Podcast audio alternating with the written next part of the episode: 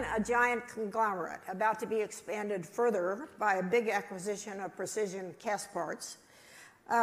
And these businesses in your company operate in about every industry.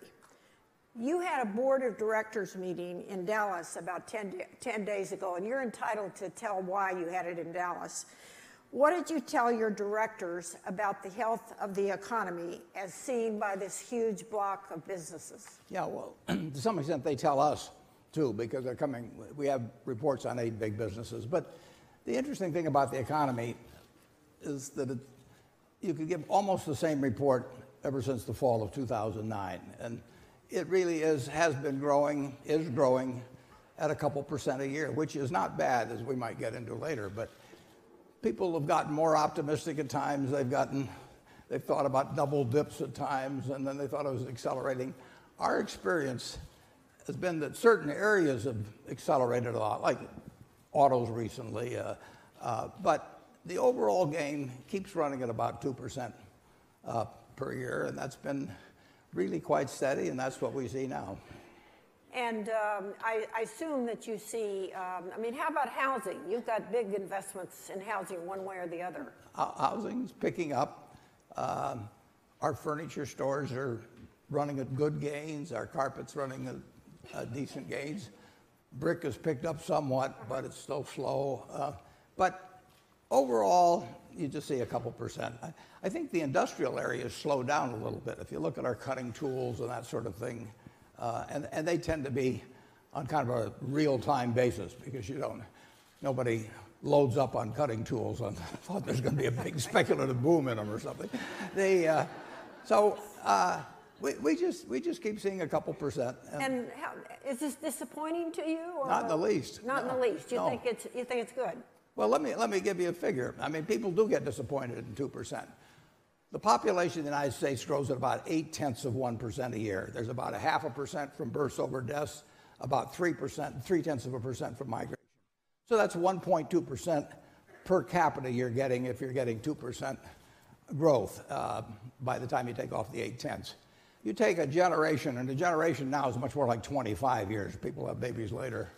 That means in one generation, you're going to get, not even allowing for compounding, you get 30% gain in real output per capita. Now you start out, the U.S. has $54,000 of GDP per capita. Take 30% more of that, that means another $16,000 per person in real terms in one generation. And if you take 2.7 people in a household, take 2.7 times 16 is 32 plus 11 is $43,000 of household GDP gain in one generation.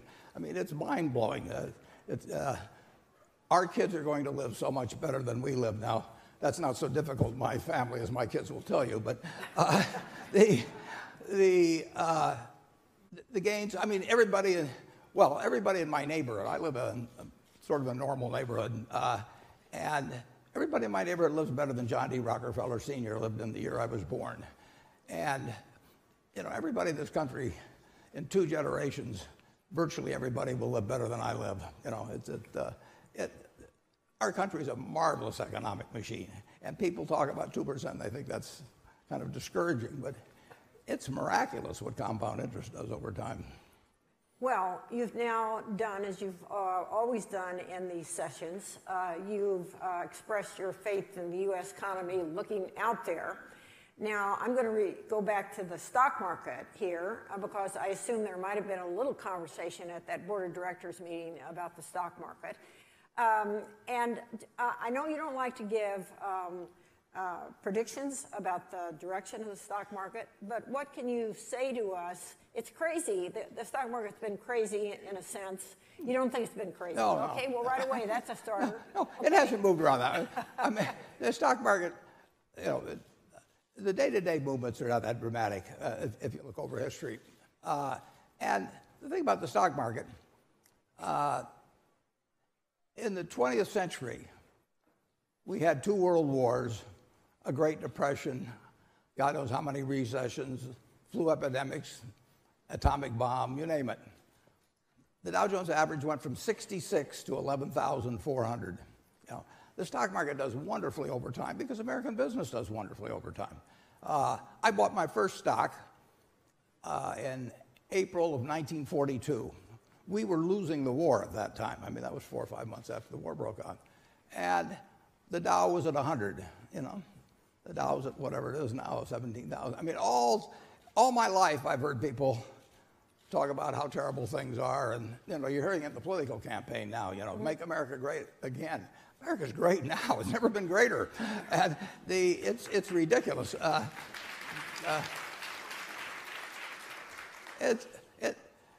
mean, just compare how we're living to 20 years ago. Just think of what the internet does for me. And I'm writing an annual report. I want to get a fact here or there on something or the other. I used to have to go to the library or right away to some government bureau. You know, now I have it in 10 seconds. The world is changing all the time for the better. And it gallops. And in one person's lifetime, I'm 85, in one person's lifetime, real GDP per capita in the United States has gone up 6 for 1.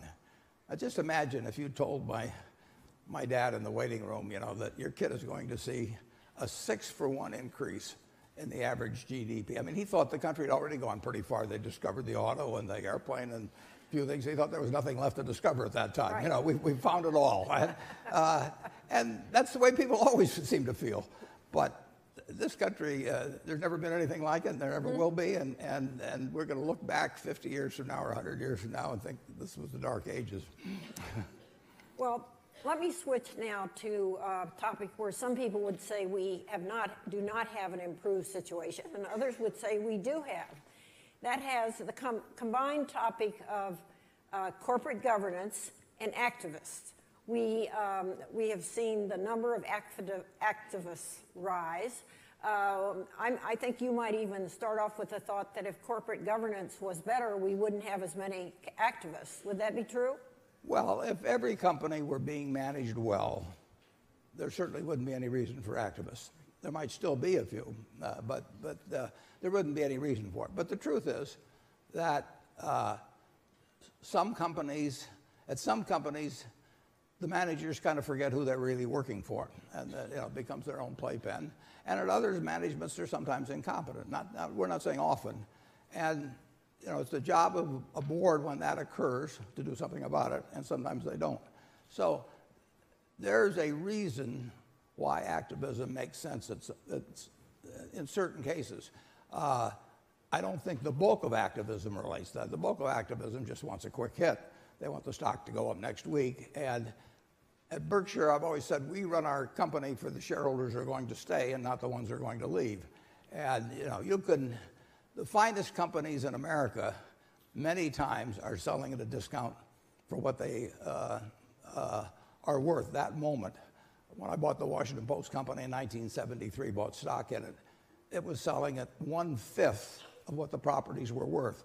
Cap Cities at the same time was selling at 1/5 of what the properties were worth. They were both wonderful companies, but the whole market was depressed. And so anytime a stock is selling below what could be realized for it is not a reason to go out and sell the business. The activists want that to happen, and of course they've attracted far more money for management. So what was a relatively small little industry 10 years ago has become a big business now, and you know, they're like sharks, they got to keep swimming. And so as they attract more money, they have to go after things, and they stretch for targets, and you know, you're seeing that. But there is a place for them in America. I mean, all American businesses are not being run in the interest of their shareholders with really capable management. And when that happens, change is needed, and sometimes boards do it, but other times they don't. What is your own personal appetite for joining with the activists? Well, it's zero. Zero. Yeah. No, I don't. My partner Charlie Munger told me 50 years ago. He says, if you want to guarantee yourself a life of misery, marry somebody with the idea of changing them. He said, you will be miserable the rest of your life. So I'm not really interested in getting into that. It's so much easier just to buy in with a bunch of people that are wonderful people doing it, you know, that have a common goal and join in the spirit of the whole organization. Right. So you know, I'm just not looking for that kind of trouble. Just to fill out that thought of Charlie Munger's there, didn't he also say that if you want to have a happy marriage, be sure to go in with... No, he said if you want to have a marriage that will last. He said, right. He said, not necessarily a marriage made in heaven, but he said, just one that will last. He said, what quality do you look for in a spouse? Do you look for beauty? Do you look for brains? Do you look for character? Do you look for honesty? Do you look for humor? No, no, no. If you want a marriage that'll last, look for someone with low expectations. He's a very practical guy. Now, a year ago, you made news at this conference by saying that Hillary would run for president and furthermore that she would win. Since then, a lot of water has gone over the dam, or maybe I should say a lot of emails have been stored in the server. Gone over the server, yeah. Some server, at least. What are your up-to-date thoughts about Hillary's prospects? I think she is by far the most likely person to get the Democratic nomination, and I think she is the most likely person to be president of the United States. And no, I think that, and actually I saw some odds that, that were presented a day or two ago on the probabilities. And what were they? Well, I think she was 4-5, which was considerably better than anybody else. On becoming president. I think she is the most likely person to become president. It's still a long ways off, but and you could have illness and you could have all kinds of things happen. But she's the most likely. The Democrats are most likely to win if they get turnout. I mean, in 2012, they did a much better job than they had historically in bringing out their base. And if they remember the lessons of that and maybe use the same people, the demographics keep moving in their direction. So, you know, they're probably at least a half a percentage point better, maybe even a full percentage point, and that's a lot in elections, better off just in terms of demographics than they were 4 years ago. But they do have, a good many of their base have a low propensity to vote, and so you need an organization that makes sure you get your share of the vote out. Well, and how about the email controversy? Do you think that could maybe have been handled a little bit better? Yeah, it could have been handled better. Yeah. Okay. Well, by the way, I guess during this election season, you have had your time consumed by the fact that you're buying this big company, Precision Castparts. Have you really been bearing down on that, talking to the CEO and so forth? Well, it's a big acquisition for us. It's $32 billion. I met the CEO on July 1st. I met him for about 10 or 15 minutes. He actually was coming in to visit a fellow in our office who owned stock as part of his portfolio. So I happened to be there. That was accidental. And I thought I'd drop in and just see what this guy looked like. And so I was there for the last 10 or 15 minutes, and when he left, it just, I could tell that this fellow would be able to run his business a lot better if he were a private or under the wing of Berkshire. So I said to Todd, who had been in the reason for the visit, I said, why don't we give him a call? It was right afterwards, and say if he would like an offer from us, we would make one, but we wouldn't make it unless if he had any objection to it. And so we called him, and he checked with his board, and he said, "Fine, make us. We're willing to listen to an offer." So I'd met him at maybe 10 minutes at that time. Then he came up to Sun Valley, where I was at the Allen Company thing. I met him for about 15 minutes there. This fellow gets to the point very quickly. It's hard to make the conversation last. So I made him an offer.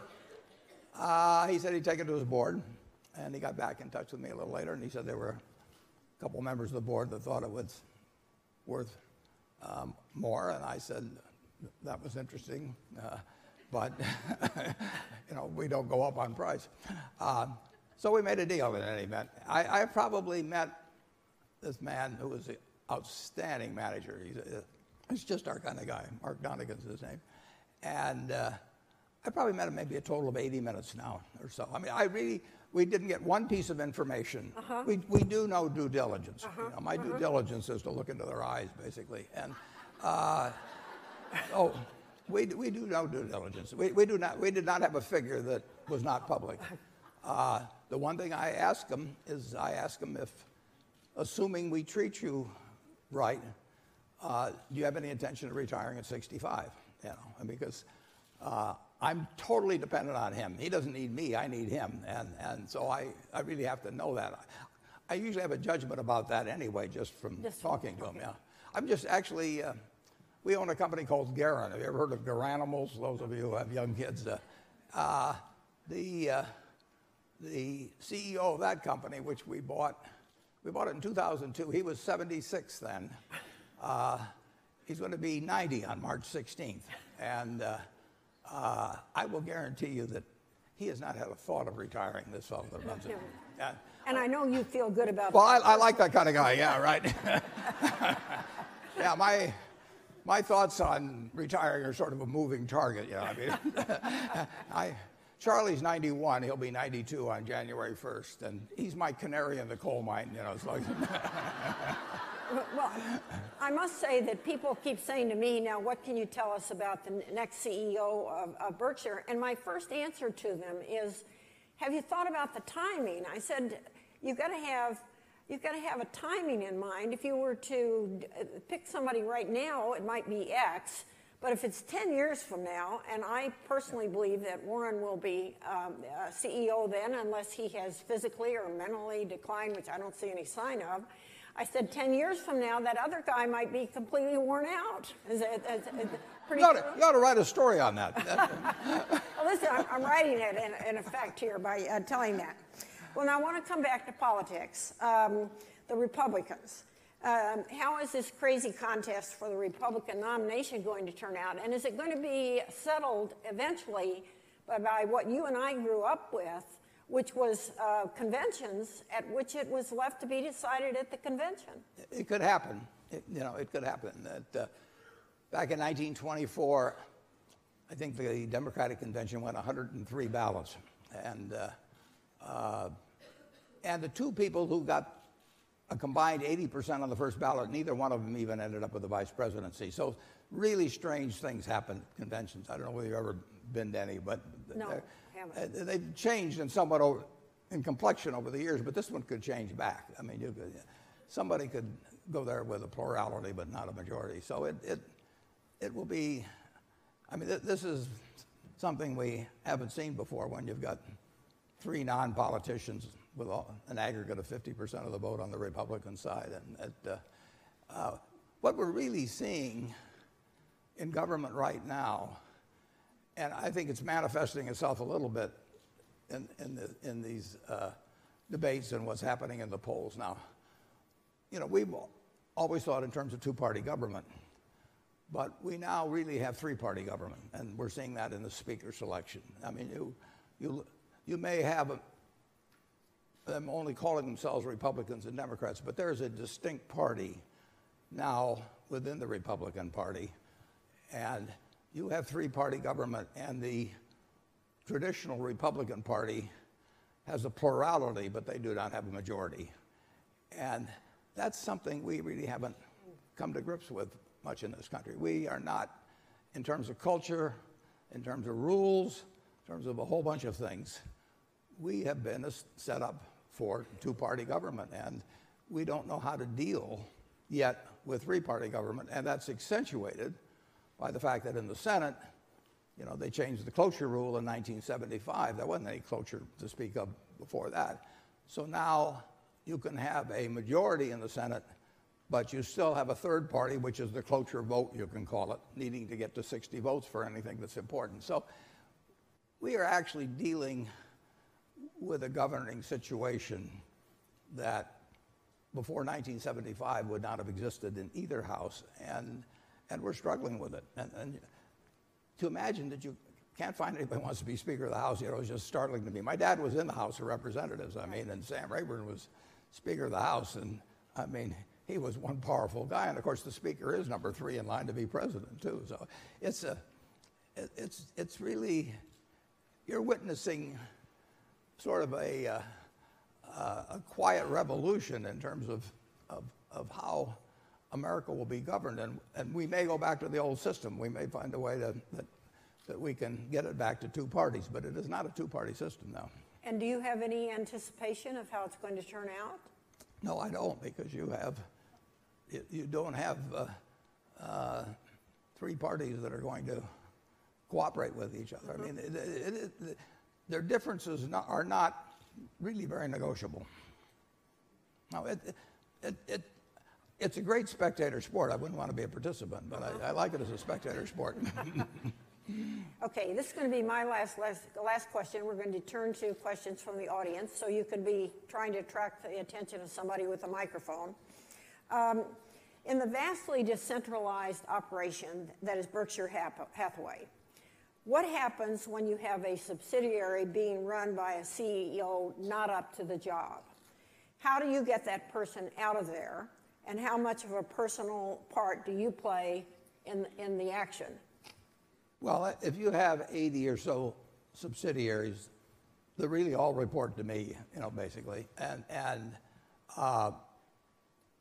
our batting average has been good about getting people. And of course, we don't get rid of them at 65. So I milk people for all their worth. Right. I mean, I know.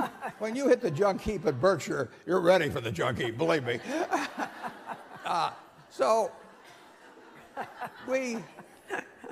I mean, Seymour is very safe in his job at 90 when he,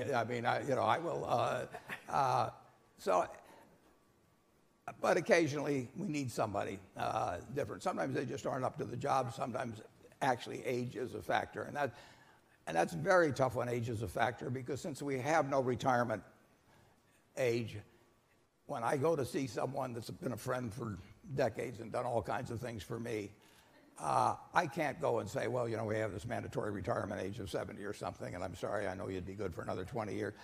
It isn't true. You know, I have to say, you aren't what you were before. I don't say it that way, but that's the message I'm delivering. I hate that. And so I always do it too late. I procrastinate. And I say, well, you know, we got 80 companies of 79 are running okay, you know, we can handle that. I come up with any damn thing I need to, you know, to avoid the unpleasantness. But I do it myself, and it's usually not as bad as I think it's going to be, but it's, the job is mine of making changes in management. And I would give a lot to not have that job, but there really isn't anyone I can turn it over to. But, we had one company run by a guy that Charlie and I both loved. I mean, the guy was just wonderful. We didn't see him very often. One of our managers I haven't seen for 10 years. He made me go on. There's probably some guy just say, what little figure should we send Buffett this month, you know? But we had this one guy, and he was a wonderful, wonderful, wonderful guy. He done all kinds of things for me and Charlie. And he developed Alzheimer's.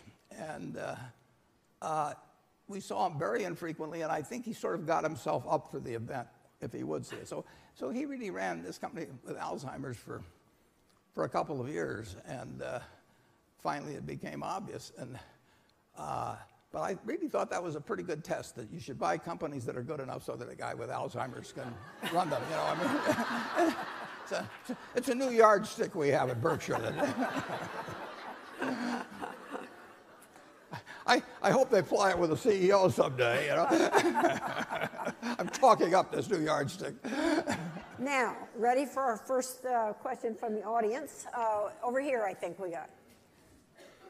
Good morning, Warren and Carol. Thank you very much. Could you tell us who you are? Hi, Kate Gutman from UPS.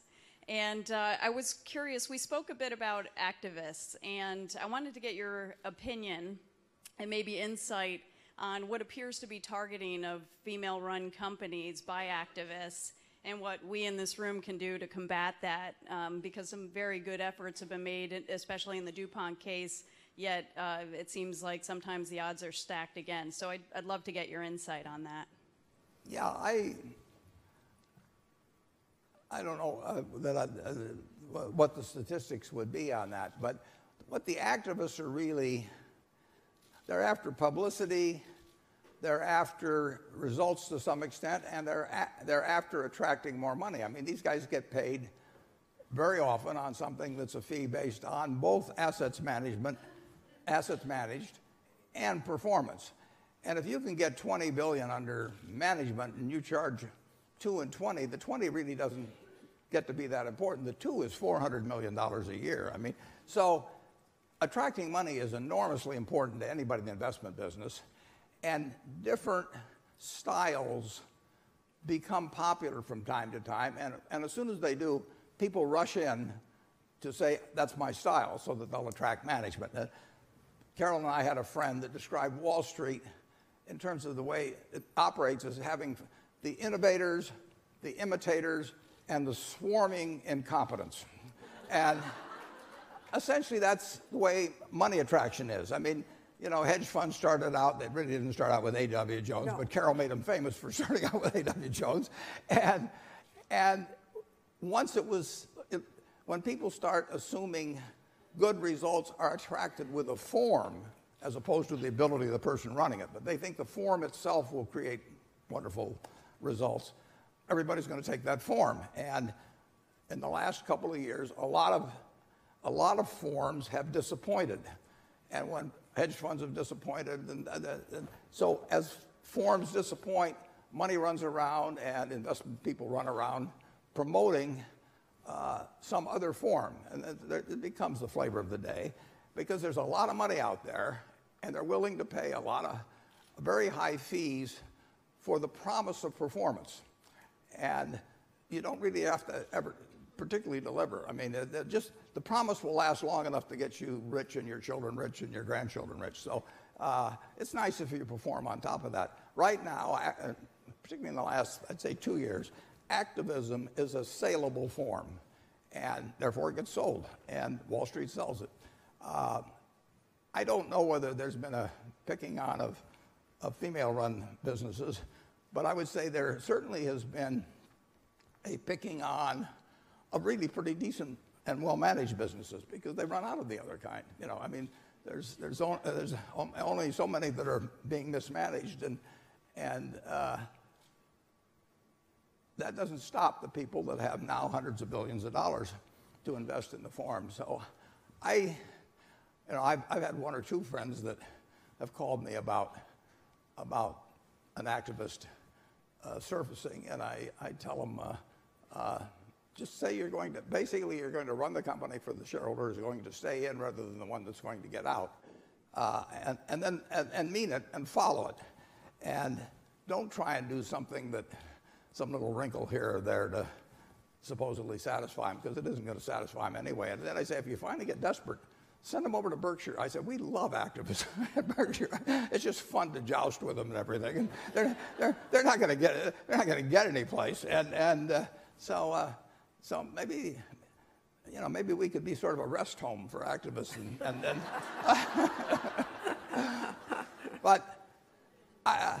And of course, to go one step further, it's in Wall Street's interest to scare managements about activists. I mean, you've got both investment bankers and law firms that, you know, they're not dying to have an activist call on your door, but it doesn't cause them to break out in tears either, because you take them on and then they get all involved in the strategy, and it's their job to some extent to make you worry more than you probably should even worry. I mean, it's a commercial world out there, in case you haven't noticed it.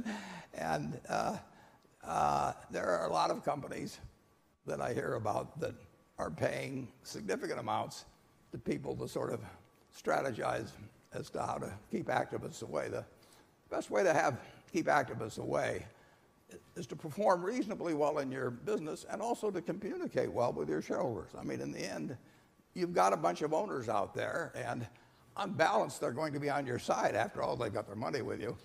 But they should be treated as partners, and that's one thing we've always done at Berkshire and always will do. And I think, I'll give you one illustration. We had a vote a year ago. Somebody put on the ballot that Berkshire should pay a dividend. They were kind of nasty about it. They said, well, you know, well, Warren doesn't need one, but the rest of us do, so why don't we vote to have a dividend? And which was fine with us, so we put it on, and we did not campaign. And with over 1 million shareholders, our shareholders voted 47 to 1 against paying a dividend. Now, that only comes through years of communication and explaining to them why dividends really don't make sense in our case at this time. And you know, the shareholders will be on your side, but you shouldn't expect them to only be on your side when you're in trouble. I mean, you want to keep communicating. You really have to have a partnership attitude. And if you have a partnership attitude, I think it gets through to the shareholders. Okay, another question? Over here. Over here, Linda. Good morning, Warren. Linda Addison, Norton Rose Fulbright.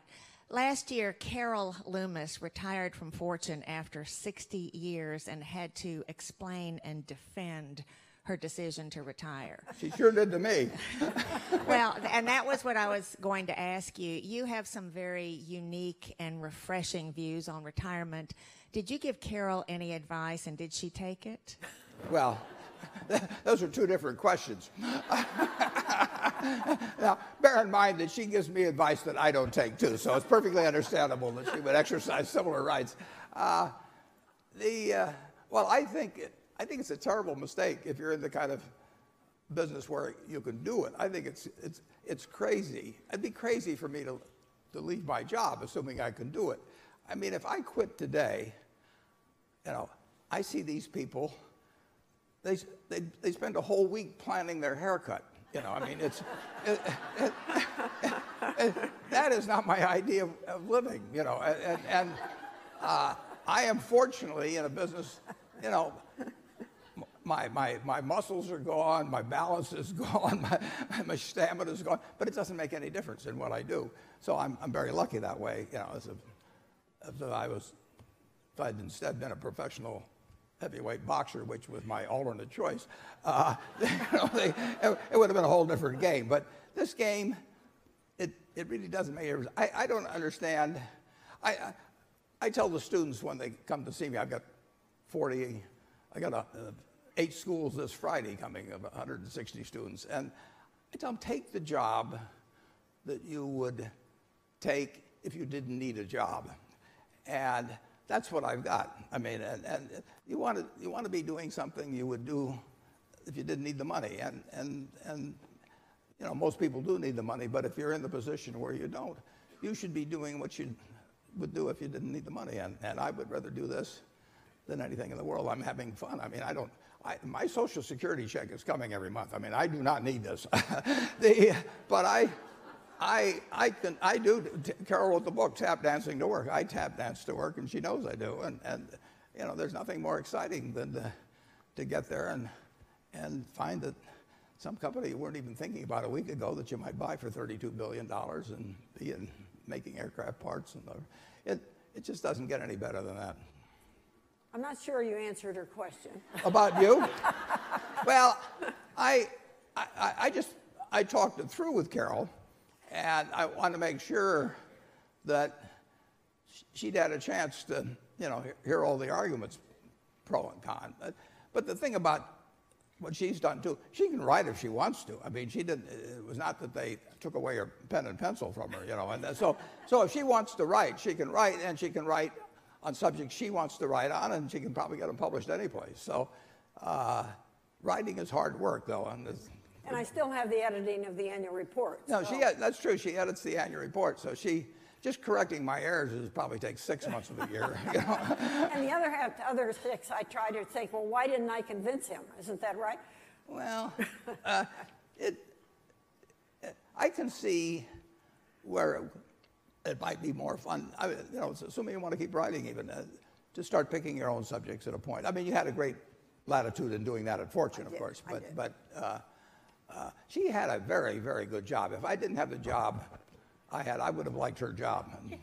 And vice versa, I must say. So. Yeah, well, yeah. Well, hers paid better, actually. Okay, another question? Over here. Oh, we're over there in the back. Over here. Warren, I am Joanne Bradford. I'm the COO of a company called Social Finance, SoFi. and we work in Silicon Valley in fintech. And I'm interested to see what you have to say about all the unicorns in Silicon Valley, and if you will ever participate in things like Uber, Airbnb, and there's a lot of discussion out there about the bubble's coming, the bubble's not coming, the VCs pitting against each other, and I just wanted to see what your take on that is. Yeah. And then for a bonus round, what would you do about the Syrian refugee crisis? Because I think it's important. Well, I'm going to filibuster to the first. We have never, that I can think of, bought into startups or anything of the sort. We love the fact they're occurring. We recommended Airbnb, for example, for our shareholders at the meeting this year, just because the hotels were pushing so hard on price. So. I love what they're coming up with, but I don't bring anything to that game at all. I mean, and the valuations tend to be, nosebleed by our standards. I want to buy very big, very solid businesses that I know will be around for 50 or 100 years, and buy them at a reasonable price, have a manager to run them, and then just go back to drinking Coca-Cola and, and eating some peanuts or whatever it may be. So I have no ambition to be some venture capitalist, who's getting promoted on something that I wouldn't fully understand, and with the whole idea of a series of offerings all at higher prices and consecutive rings of offering. It's just a game that doesn't appeal to me, but it's where a tremendous number of interesting things are going to come from. I would not be particularly good at that. I see Jenny here. Tom Watson one time said, "I'm no genius, but I'm smart at spots, and I stay around those spots." And so, both Charlie and I try to stick with things that we feel we understand. We feel we understand this fellow with the. With the airplane parts businesses. And we've been around enough so that there's a high probability we're right. It's not a certainty. But when you get into Airbnb or Uber, or maybe you go into Lyft instead of Uber, and I don't bring anything to that game that hundreds of thousands of other people might bring more to the game with. The Syrian thing, I don't really have a good answer on that. For one thing, I don't have all the facts by a long shot, but I do not want to tackle foreign policy. I'll take domestic policy, but not foreign. And on that, I believe we have to quit because we're out of time. And Warren, as usual, we really thank you. Thank you. It's fun. Thank you. Oh. Thanks. Oh.